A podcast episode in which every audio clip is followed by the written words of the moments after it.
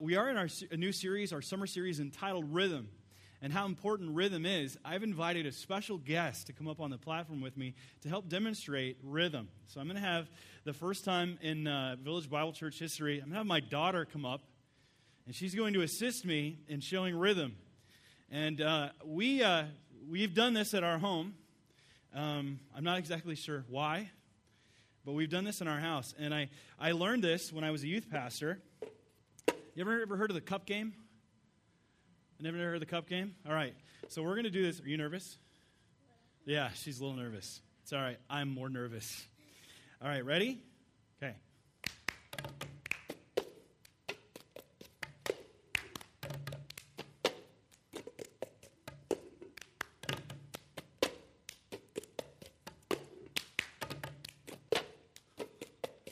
So it's sing and rhythm. Hard to do, but it's pretty cool when you are. Ah, it's all right. It's good. It's, give her a hand. Give her a hand. Give her a hand. Good job, honey. Now, notice though what happens when we get off rhythm.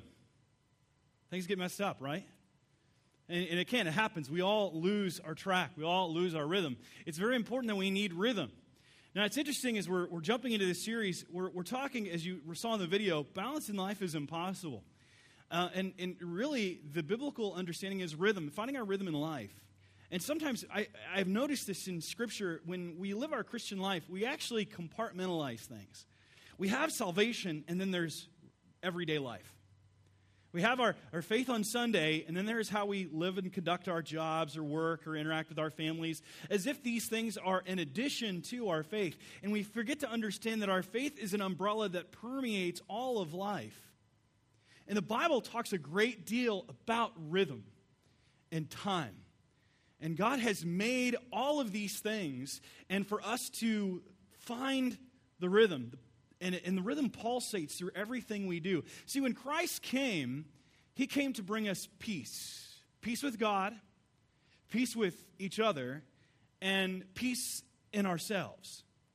And in, in Jewish terms, they would use the term peace, which was shalom. And the understanding there was not just the absence of conflict. See, we have a tendency to think that peace is the absence of conflict. No, it's the understanding of wholeness, peace, the understanding of flourishing. And God desires that we place all of life under the authority of His Word and conduct and order our lives in such a way that we can have shalom. Because I see many different Christians say, I have salvation and I have peace with God. And then you just take a snippet or a picture of their life and you're like, you have no peace whatsoever. Why not? Because they're not in God's rhythm for their life. Our passage today is about finding our rhythm, and it's about the, the, actually, this entire series is the kickoff to help us find our rhythm in a lot of things. Find our rhythm in our work, finding our rhythm in our marriages, finding our rhythm in our parenting, finding our rhythm in our praying, finding our rhythm in reading the Word, uh, finding the rhythm in our leisure. We're going to be talking about all of these things in the next several weeks, actually, in the next couple months, and how we can find our rhythm and what God has for us in Him as we seek to understand and study and apply His Word to our lives. So, before we get into our, our sermon time, let's, uh, let's pause and ask God's blessing on our time together, shall we? Father, we come into your presence asking you to speak to us. For, for so many of us, we feel fragmented. We cannot continue at the frantic pace that we're living with all of these pressures that are seemingly biting at us, all the stresses of life. Some of us are experiencing financial stress, others are experiencing relational stress or workplace stress. And Lord, we, we feel like we're just running a mile a minute and we don't know how to slow down and we're loaded down with guilt. Lord, help us to see how to orchestrate and order our lives in such a way that we are in flow with you and that we can live the life of joy that your word so often speaks about. We pray a blessing on our time now. In Jesus' name, amen. So, let's really jump into our text and break it down. And uh, before we actually get into that, I want us to I want to show you this quote by Matthew Kelly. It talks about rhythm, and he says this: "What holds music together? Rhythm. What what holds our lives together? Rhythm. Is your word world a world without music? Is your life a song without rhythm? In this day and age, in a world obsessed with the speed, noise, greed, lust, and activity, the rhythm of life is a radical countercultural act. See, the reason we're talking about rhythm is the one thing that we've realized in our 24 7 wired world is that we are running a mile, uh, literally a mile a minute. It's like we have, we have media at all times. We know what's going on in the news all the time. And it's like we can't, we're continually trying to do all of these things and take in all this information and live life and do this leisure stuff and do work and be at church and do this and that. And we feel guilty. We don't have time for our kids or time for ourselves. And we're always trying to do this and that. And we're like the, the guy that used to spin the plates on the Johnny Carson show. Remember that guy? He'd always have these plates and he's spinning them and he's spinning them and he's spinning them and he has to go back and get this one. And that's how we feel. Many of us are just trying to keep it all together and we're trying to find this mythical thing called balance. And, and balance is, is a total myth. It's completely impossible to find balance. And that's the first point that I want us to realize is realizing that the balanced life is not possible. There is no such thing as balance. Why? Well, I like how Keith Hammond in his book Balance is Bunk, he says this. It's the central myth of the modern workplace. With a few compromises, you can have it all, but it's all wrong and it's making us crazy. The truth is, balance is bunk.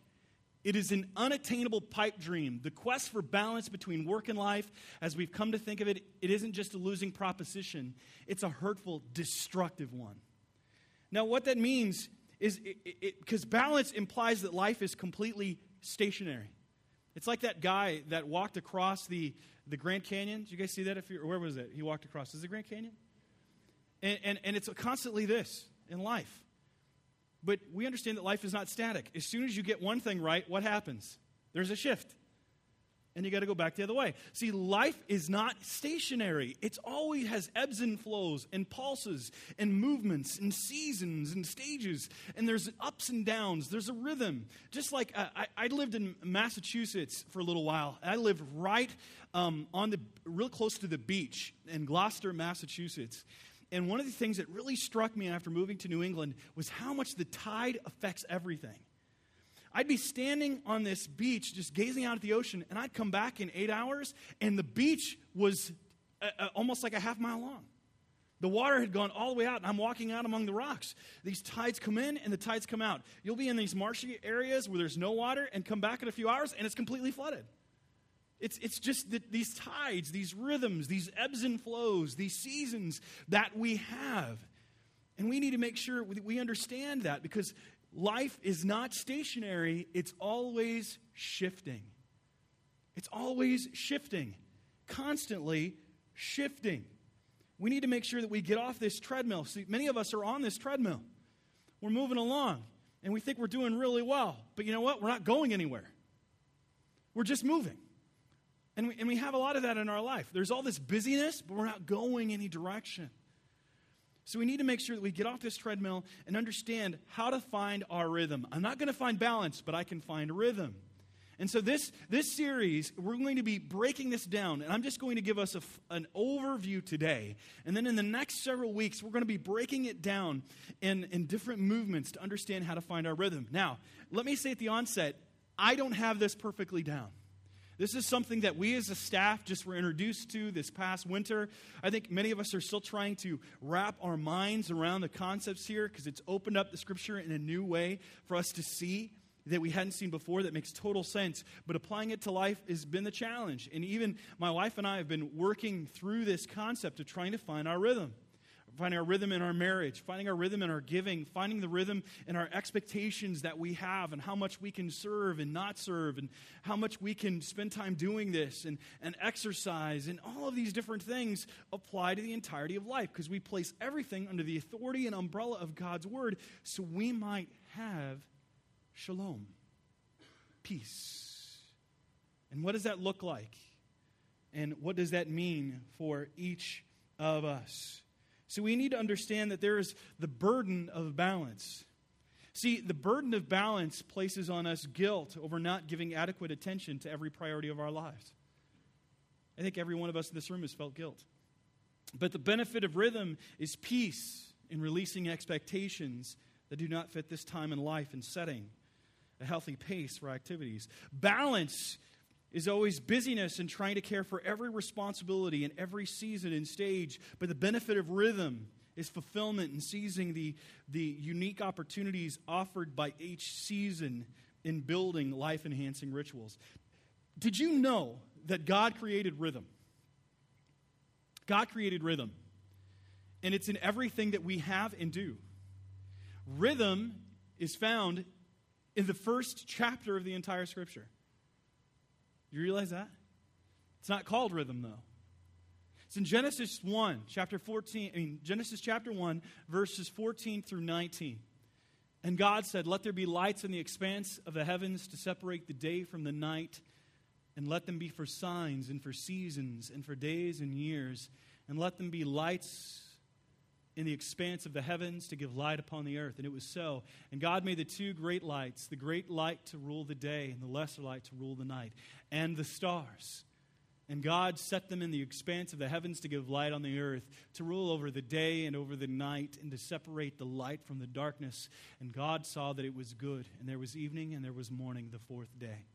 Now, where do you find rhythm in that? You find rhythm in understanding that God created time that it would be experienced in different ways with its ebbs and flows, in seasons. And so we have days, we have weeks, we have months, we have quarters, we have, I mean, complete annual cycles of years. And these are the rhythms of our creation that we have lost touch with in our wired world. Farmers are intimately connected with this period, I mean, the understanding of the seasons. And, and we have this all around us, but for whatever reason, we have still tried to live life at breakneck speed. And in our suburban culture, we are so busy, but life is so messed up. I mean, there's so much dysfunction. I've worked in an urban environment and I've worked in a suburban environment. I've even worked in a rural environment. And there's more money in the suburban environment but there are more problems and more messed up stuff that it's all hidden underneath this veneer of we've got it all together. But it, we don't. We don't. We need to find the rhythm that God wants us to be and make sure that our entirety of our life is placed under the authority of His Word, and there we will find fullness of joy. We need to make sure that we find the rhythm that God intended it to be. See, balance is a pose, rhythm is a dance. Balance is static, rhythm is dynamic. Balance is rigid, but rhythm is flexible.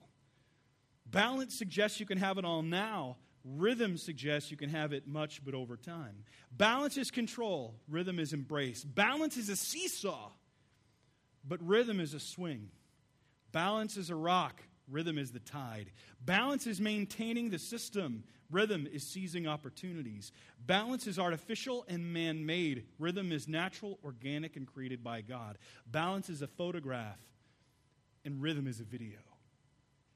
The point that the Bible makes is that there are different, and wants us to understand that there are different seasons. Seasons.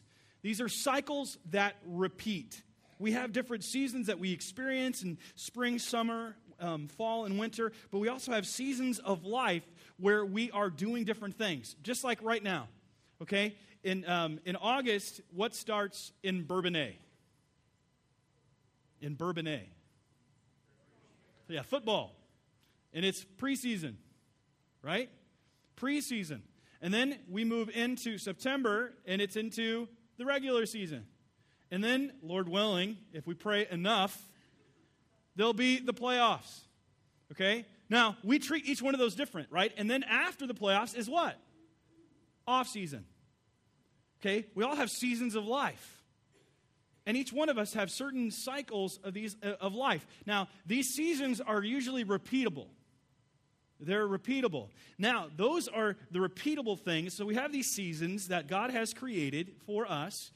And, and the Bible talks a great deal about the seasons that we do experience, but then there are life stages. Life stages. And many of us in this room are at different life stages. Now, these are non repeatable things. So, this, this, the seasons are repeatable things. These are the ebbs and flows to the year. But then the life stages are periods of time in which we find ourselves where our life is going to look slightly different. Your life is going to look different if you're a teenager and you're getting ready to go into college, then it's going to look much different than the person who's just getting into retirement. And there are different expectations of those periods of time in our lives. Now, these seem like common sense, and much of the scripture is. But with our world, it rails against this and says you can have it all right now. And we have, we have missed the understanding of seasons and stages in life. This is one of the reasons, and, and one of the reasons is, is because of the, the creation of technology. Technology is great, but one of the things it's done is change our understanding of seasons and cycles. Like, for example, people used to go to bed at sundown a lot of times, but then with the invention of the light, people could stay up later, right? And, and so that kind of changed slightly the seasons. But then even our understanding of life stages has shifted things with the invention of the computer. Because it used to, when a young person would be starting out in the world, they would apprentice for a period of time, learn from an expert, and then grow in maturity. With the invention of the computer and younger people knowing computers and older people not, these suddenly positions, they got exalted where they didn't have the experience necessary to understand how to work with people. And it's, it's changed things, changed the order of things, and kind of upset the rhythm. Now, I'm not saying that we need to abolish technology and become Amish. But I am saying that we need to understand these things and recognize them and how they affect us. Because now we have this understanding, especially younger people entering the world, that they're going to have it all right away. Especially people that come out of college, they think, I'm going to make $75,000 right off the bat. I'm going to have my whole life together. I'm going to, I'm going to have in five years what it took my parents 30 years to get. So we've upset this. And then the other thing that we've done is we've kept perpetual adolescence going on with younger people. I mean, when I hear people say that uh, 40 is the new 30, I want to throw up. I'm serious. Because that's not how God has orchestrated us. There's a reason why the scripture says, have children when you're young. I mean, I have friends that are just starting off. And, I, and, I, and if, you're, if you're here today and you're saying, hey, I'm not married yet, you know, God bless you. And I hope that that happens to you. But I've seen other people perpetually stay in this stage of life. They just want to party, have fun, and they wake up and they're 40. They're like, well, I think I should just start taking life seriously. What? That's not what the scripture talks about. Scripture says that we have a brief period of time on this earth. And we need to recognize these life stages. Moses talks about this in Psalm 90, verses 10 and 12. He says, The years of our life are 70, or even by reason of strength 80, yet their span is but toil and trouble. They are soon gone and we fly away. So teach us to number our days that we might get a heart of wisdom. Wisdom. You know, I was preparing for this message, and my brother Tim Badal sent me this link. And I, and, and it, you know what it was? It's the internet death clock. It, it's the internet death clock. You put in your age and your body mass index and whether or not you're a smoker, and it gives you the day of your death. You want to wake up real fast. I mean, I'm dreading September 29th of, of 2049. okay? It just puts you into perspective real quick. We realize that our, our, we are not guaranteed tomorrow. And we need to make sure that we, though, can slow down and find rhythm, though, in our lives and take advantage of the opportunities and the life cycles and stages that we are in for God's glory so that we might have shalom and that we might delight in Him. Because God is most glorified in us, as John Piper has said, when we are most satisfied in Him. And we can't regulate the spiritual just at church on Sunday. I've seen too many Christians just say, I've got salvation, but I don't need Him in anywhere else in my life. And that's not how the Bible works. God wants the entirety of our life placed under his authority and everything. And that's where fullness of joy is. is in the knowledge and being obedient to God. So, first of all, if we're going to do this, if we're going to seize this day, that's what this sermon's about. Carpe diem. It's understanding of seize the day, because we don't just seize the day at one moment. We seize the day in the many different moments of our lives, these snippets that God gives to us. It's a daily battle. And, and it, to do that, it first involves having the proper priorities. The proper priorities.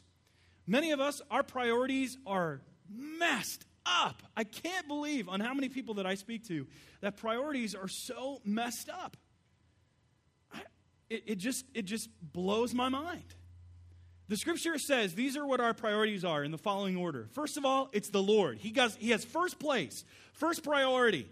Above everything else, He is to have first priority of our lives. And that's seen in our time and our talents and our treasures. Now, I'm not saying you got to be at church 24 7. That's not what I'm saying. I'm saying that the, the entirety of our life is ordered underneath Him, where we see the reality of His presence in our lives. God must have first place. Number two is our loved ones. Our loved ones. And this involves our, if you if married and God has so blessed you, your spouse, and then your children, in that order. In that order. God has made it that way.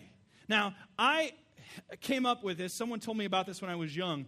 And, and I'm going to ask and challenge you the, with this question Do you have a personal mission statement for your life? A way that you can list your priorities? When I was in college, I came up with a mission statement, and I, I know, I can't remember the exact words, but I remember it was first loving the Lord my God with all my heart, soul, mind, and strength, loving my wife as Christ loved the church, and I'm to love myself, loving the children that God gives me in that order. And everything else is to be judged by that. And after that is our labor. Is our labor. That's a priority, our work. But it the problem that many of us have is that we leapfrog loved ones in the Lord with our labor. And when that happens, things get messed up. I was talking with a gentleman a few years ago who had told me, I mean, this guy worked insane hours. He was put in 80 hours a week. It was crazy. He was up at all hours of the night. He was taking phone calls from all different places of the world. And, uh, and I said, Why do you kill yourself? He's like, Because they were living in Naperville, uh, close to this golf course. He said, Because my wife wants to live in Naperville. And I got to do that. And I'm like, But your family life is a complete wreck. What is the good of having a house like that and then having your personal life so messed up? I mean, his, his children, his marriage, it was a complete sham because his priorities were messed up. He had leapfrogged his labor and he thought, well, I'm doing it for my kids. What's the point of that if you're not there and you have no relationship? Don't take your labor over your loved ones or the Lord. Last of all, it's our leisure. It's our leisure.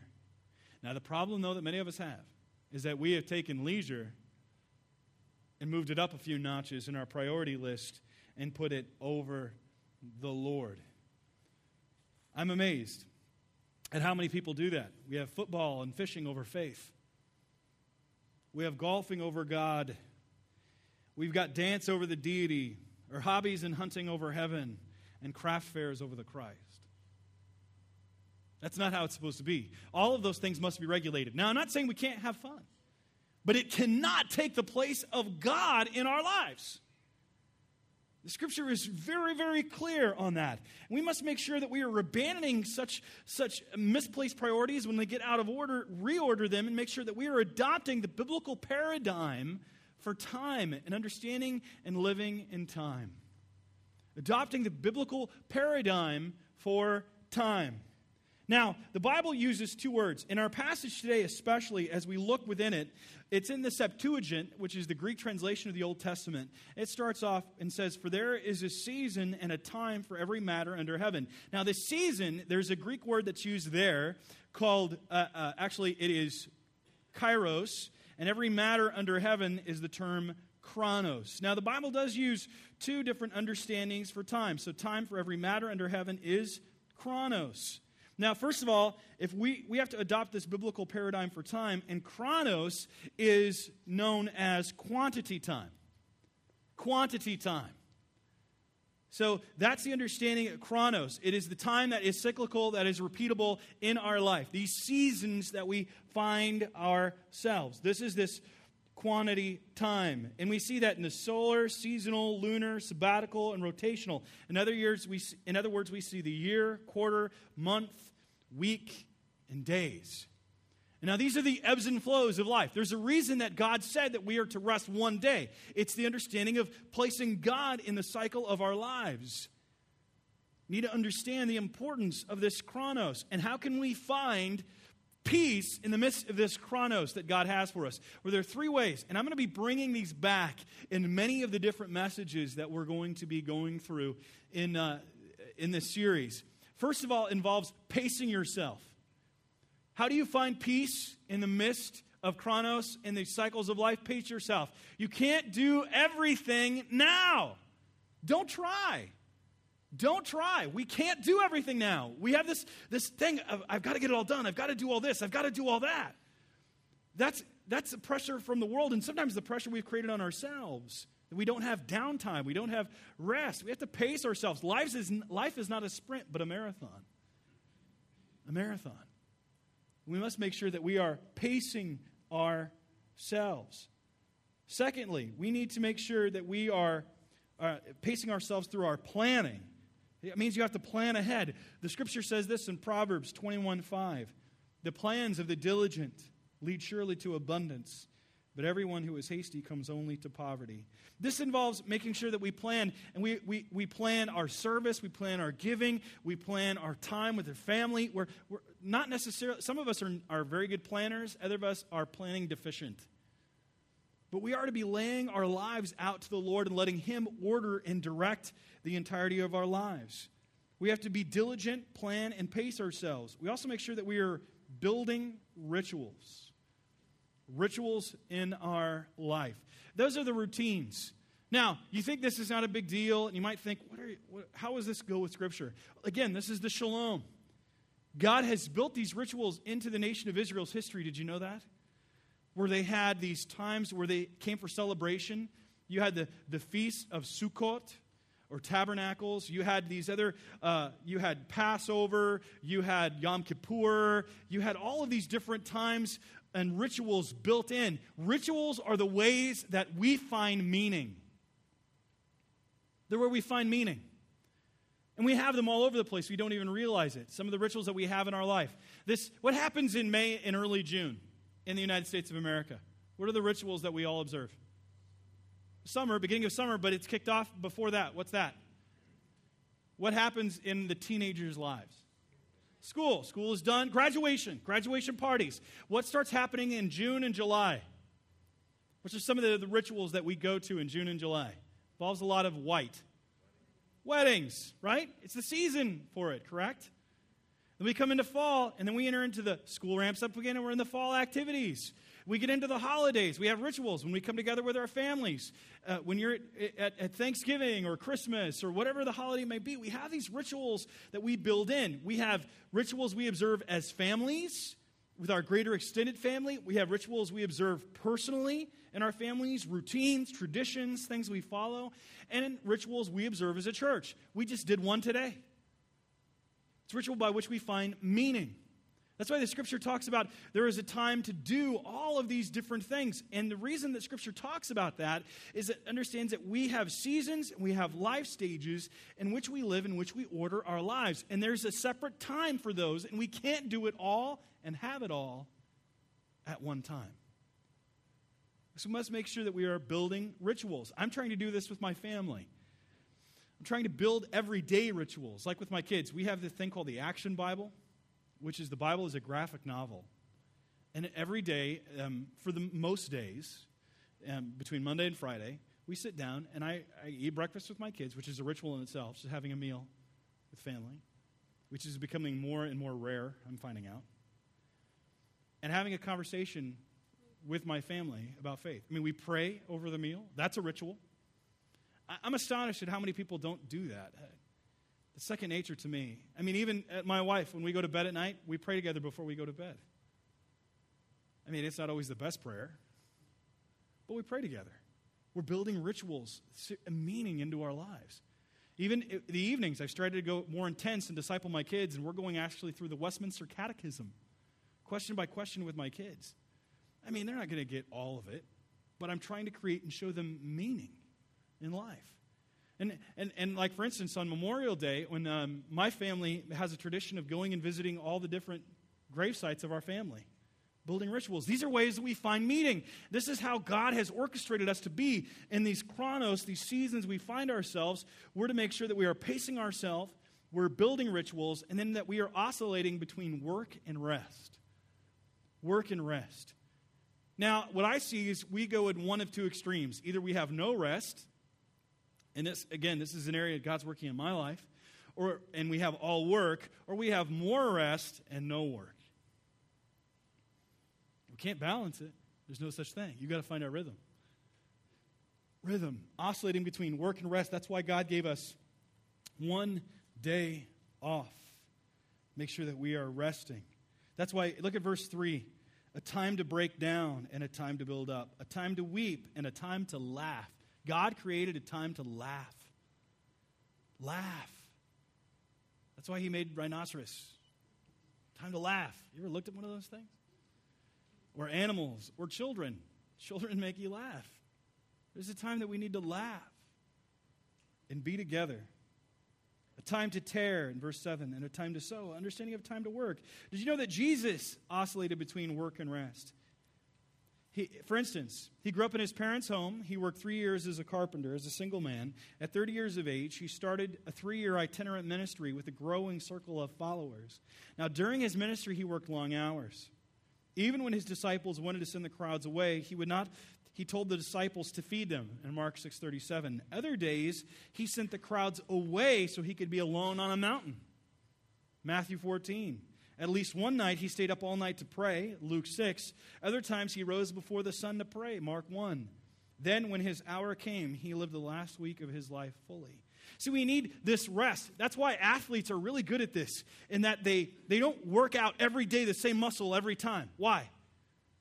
Because then the muscle doesn't grow. It breaks down and then it needs rest to build up. That's why athletes that are in constant training, they'll work one muscle group one day, another muscle group another day, another muscle group a day after that.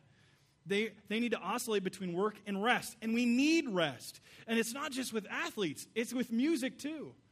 I like what Matthew Kelly, he writes about music. He says that he goes, rests and pauses are as important in great music as the notes themselves. Rests and pauses are as important in great lives as activity. So we need to understand that we need rest. And we need to have time of leisure. Now, the first one we talked about was chronos time. The other one I want to introduce to you is a thing called kairos kairos. This is the proper time. This is the appointed season. This is the moment where you seize the day. This is a point of time of period or period of time that is right or opportune. Now, in Greek mythology, Kairos was one of the youngest, uh, the, the youngest divine son of Zeus. He was personified as a young man who never aged, who was completely bald with a tuft of hair on the front of his head, and he had wings on his feet, and he was constantly moving, and he would never stop. And the idea was is that if he went by you, you had to you had to grab him before he went by by the tuft of his hair. And if and if he went by, not even Zeus himself could stop him. It's the understanding of grabbing and seizing the moment. That's Kairos time. So Chronos is experience quantity time. Kairos, on the other hand, is, is grasp time. It is quality time. Chronos time says, I went on a date with my wife for three hours. Kairos time says it was a delightful three hours and it flew by. See what I'm saying? Chronos time says I have my children until the age of 18. Kairos time says that I seize the moments that I have with them before they're gone. See, this is the Kairos time is when we say that time dragged. Many of you might be saying that right now.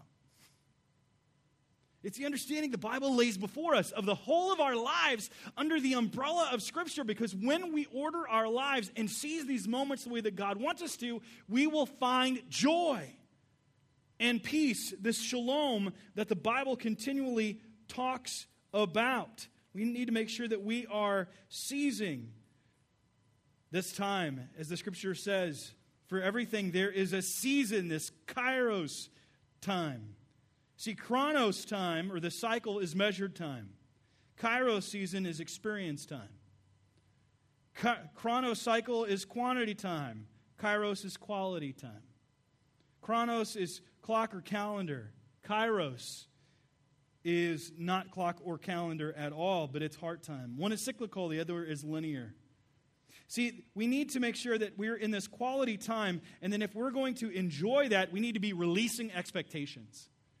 See, we can't expect to have it all all the time. The Bible doesn't allow us to do that, but take it moment by moment. That's why Ecclesiastes and the book of Proverbs are so important. Because they order and give meaning to our everyday lives. Do you know that the Proverbs talk about how to do business? It talks about co signing a loan. It talks about all of these everyday things of life. And we, for some reason, are so ignorant and not willing to apply the Word of God to all of our life. We say that we believe it, but we really don't read it and apply it and orchestrate it that way.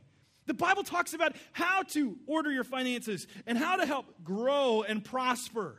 The Bible talks about how to have uh, and how we are to treat our spouses and raise our children and how to do all of these different things. It tells young people on what to pursue and what not to pursue. The Bible talks about all these things. It talks to the older people and says, This is how you leave a legacy and realize and release the expectations that you can have and do it all. You can't have and do it all. Why? Because each life stage is different. My wife, we have, we have three children and one on the way. I, she can't expect to be at church all the time and lead a lot of different ministries. And we've gone back and forth with this, saying, honey, we have to release expectations of those ministries. We can't lead all that. You can't do it all her time is different at her life stage, depending on if you're retired, you have a lot more time. It is the time that God can use you to leave a legacy, to give of your time. Your life stage is different. So we need to make sure that we are living in the life stage the way that God intended us to do. So we have to release expectations. And then we need to be seizing opportunities seizing the opportunities that we have at this moment. I was talking with a, a, a friend of mine the other day. We were talking about this concept, and he was mentioning that he had got his wife uh, a cruise for their 15th anniversary. Okay, it was great. It's like we're going to take go away. We're going to leave the kids behind. He presented it to his wife, and she's like, eh, "I don't like that." And he said, "Are you kidding me? We get all this time away, away from the kids. Why? She goes, Because as soon as we get on board the plane, I'm going to be thinking about the kids. She goes, I have 30, 40 years with you. I only have a few years with them. I have to seize the time that I had, that I have right now. Seize the opportunity in front of me. What's the opportunity that you have at this life stage? See, many of us, we have this really strange inclination of what it means to be a Christ follower, and we forget to say that. And, and I've seen so many different families and members saying, I can't do it that way. I can't give myself to full time ministry, or I'm not interacting with people uh, out in the workplace because I'm at home, or I'm at the workplace and I can't do this and I can't do that. Seize the opportunity you do have, not what you don't have, what you do have. What has God given you at this opportunity and stage of your life? What is it? Take advantage of it, seize it, grab hold of it the way that God wants you to. And stop trying to do it all and try to put everything in balance and keep all the plates spinning. Find one or two of them and do it with all your heart. Seize the opportunities that are in front of you. That's why, and that's why I love the book of Esther.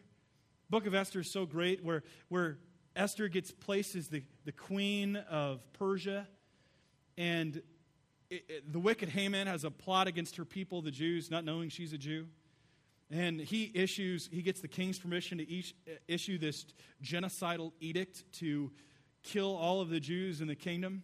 And her, her relative Mordecai finds this out and he goes to the, the, the palace and he can't go in, but he's outside and he's, he's in mourning. He's ripped his clothes. He's got sackcloth on. He's crying and throwing dust in the air. And she sends her servants to find out what's wrong. And then he, he tells her, and she comes and he says, Don't think that you're going to escape this just because you're the queen. Is it not because God has put you in place for such a time as this.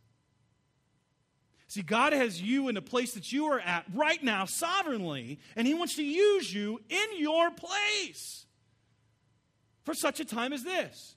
Whatever it might be. If you're a mom with your kids home all day, it is the time to instruct them and teach them in the ways of the Lord. If you're retired, you should be spending and trying to leave a legacy and impress it upon your children or grandchildren. If you don't have that, then look for other means of serving. If you're in the workplace, this is the time to, to be sharing with your co-workers, whatever it might be, embrace the life stage you're in and quit trying to deny it. We have so many people that are so con- consumed with being young.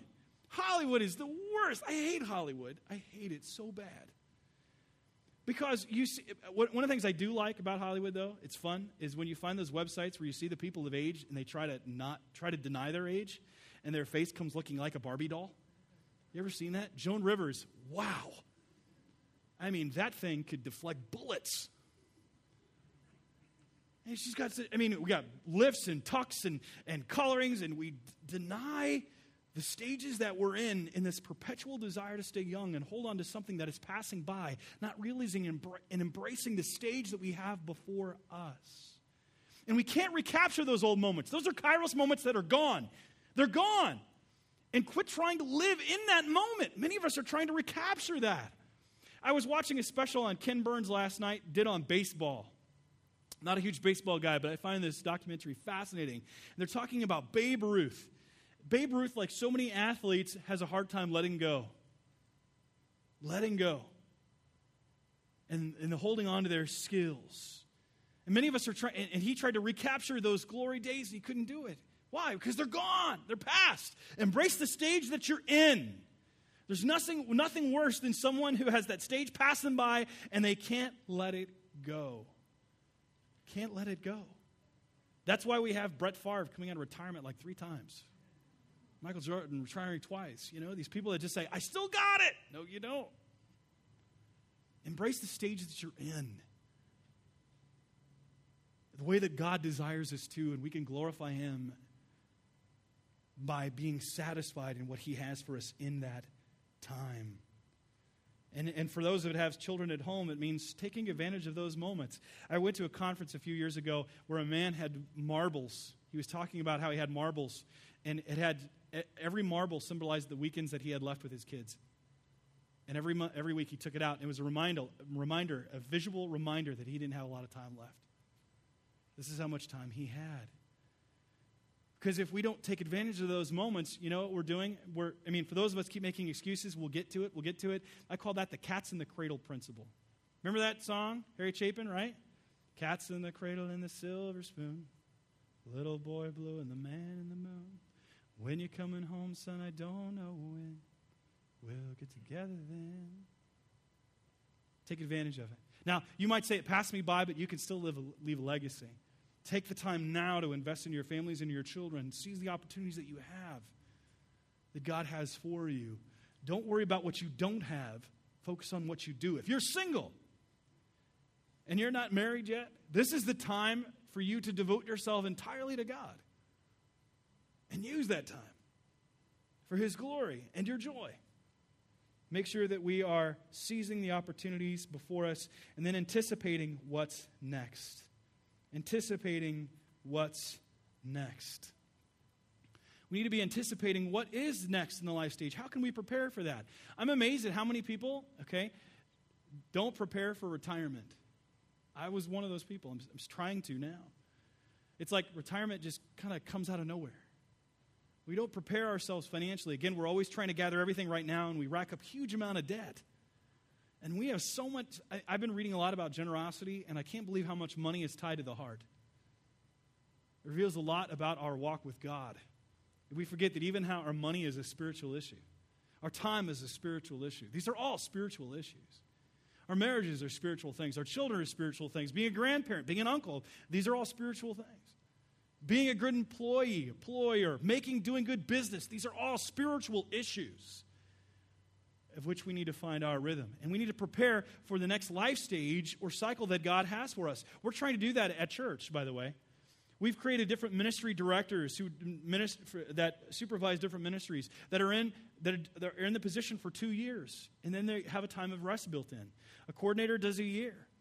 We want to give people the opportunity to, to be in a, recognizing that certain life stages don't allow for that very well. And then circle cycles of life, we want to build in rest. The scripture builds in rest for us because God knows us better than we know ourselves. So we need to make sure that we are anticipating what's next. Now, you might say, okay, how do I take practical steps toward rhythm? Well, here's, here's how we do that. These are some ways that we can take practical steps toward rhythm and finding the shalom that the Word of God talks about so frequently.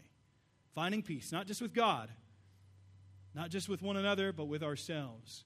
These are some of the proper or steps that we can take, and we're going to be elaborating on these in the next several in the next few months. First of all, repent of wasted opportunities.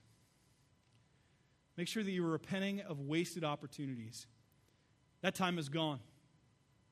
Opportunities that you have in your past. Maybe you, you live with all this regret with how you raised your children, and they're adults now, and you recognize it, and you, you, you just are, are prisoned with guilt. You have to repent of wasted opportunities, and then make sure that you're releasing your guilt to God. Releasing your guilt to God. God does not desire that you walk around, especially as a Christian, guilty, feeling guilty all the time. Many of us are perpetually guilty, and we feel strange when we're not. God doesn't. De- God desires that we delight in Him when we order our life according to the Word of God. Now, you could be walking with justified guilt, which means that you're still living outside of the will of God in the way that He intends you to do. If that's the case, that guilt is good because that'll bring you to repentance. But other than that, if we know that we've, we, we recognize that we failed, we need to release that guilt to God and embrace the life stage we are in now and take, in, take advantage of the moment we have now. Thirdly, we need to re- be remembering that the days are evil that in which we live. These days are evil. This world is at war against us and presents a worldview that is contrary to the Bible's view of the world. And we need to make sure that we are continually washing our minds with the Word of God and applying the Word of God to our lives. This means reading the Word of God, making God the priority in our time. Not only reading the Word of God, but letting the Word of God read us. As the Bible says in Ephesians chapter 5, verse 15 through 16.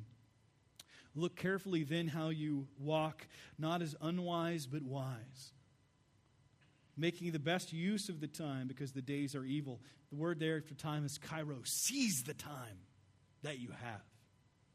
Therefore, do not be full, foolish, but understand what the will of the Lord is. Don't be a fool. The book of Proverbs is about the fool and the wise, continually going back and forth with them. It tells you what the fool and how the fool lives. The Bible tells us how the wise live. And the wise will be proven true every single time.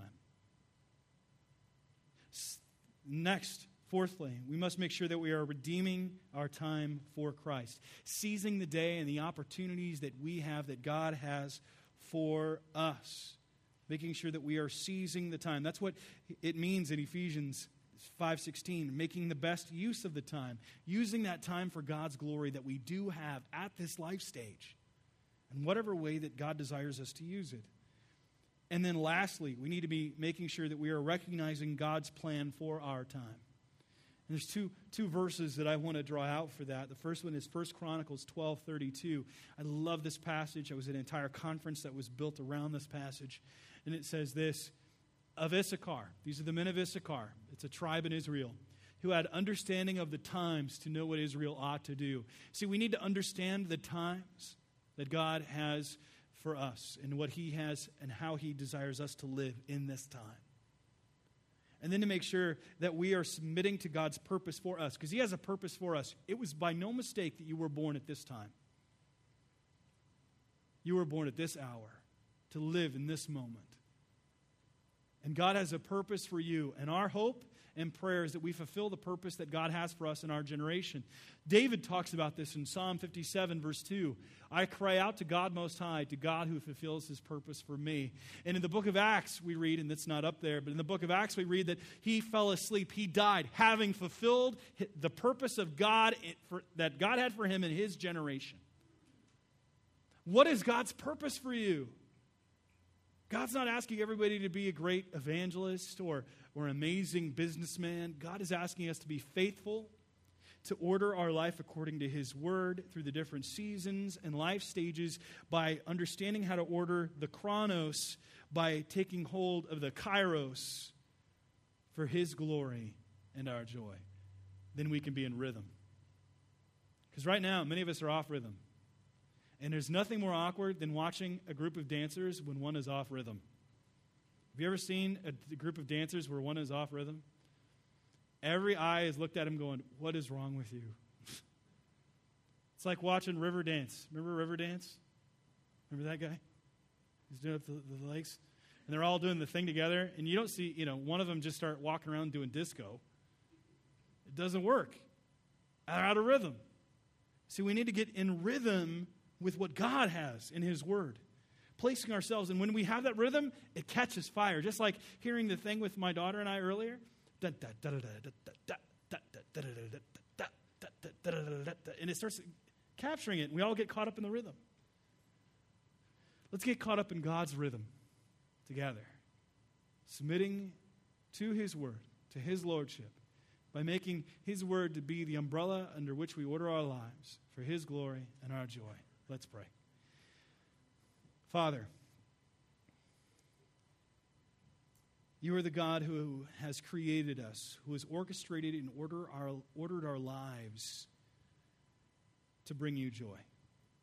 Lord, you've, you've made us with the daily rhythms of our nature where we need sleep, to eat, rest, and organ, to exercise.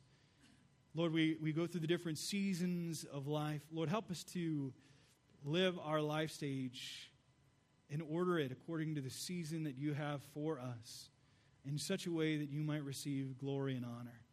Let's make you the priority of our life. And then, Lord, show the reality of that priority in how we, we give, serve, and most of all, how we live. Lord, we know that you gave your Son to die on the cross to bring us into right relationship with you. But yet, Lord, we know that salvation is multifaceted in that we are justified in your sight, but we are progressively being made holy and growing in the peace that you have for us. Lord, help us truly to live our lives and orchestrate our lives in such a way that you are the resounding heartbeat and the one who gives the rhythm. Lord, help us to, to join the rhythm of your word to embrace it, to seize that opportunity, to seize the day for what you have for us. And Lord, please use us to bring your name great glory. In Jesus' name we pray. Amen.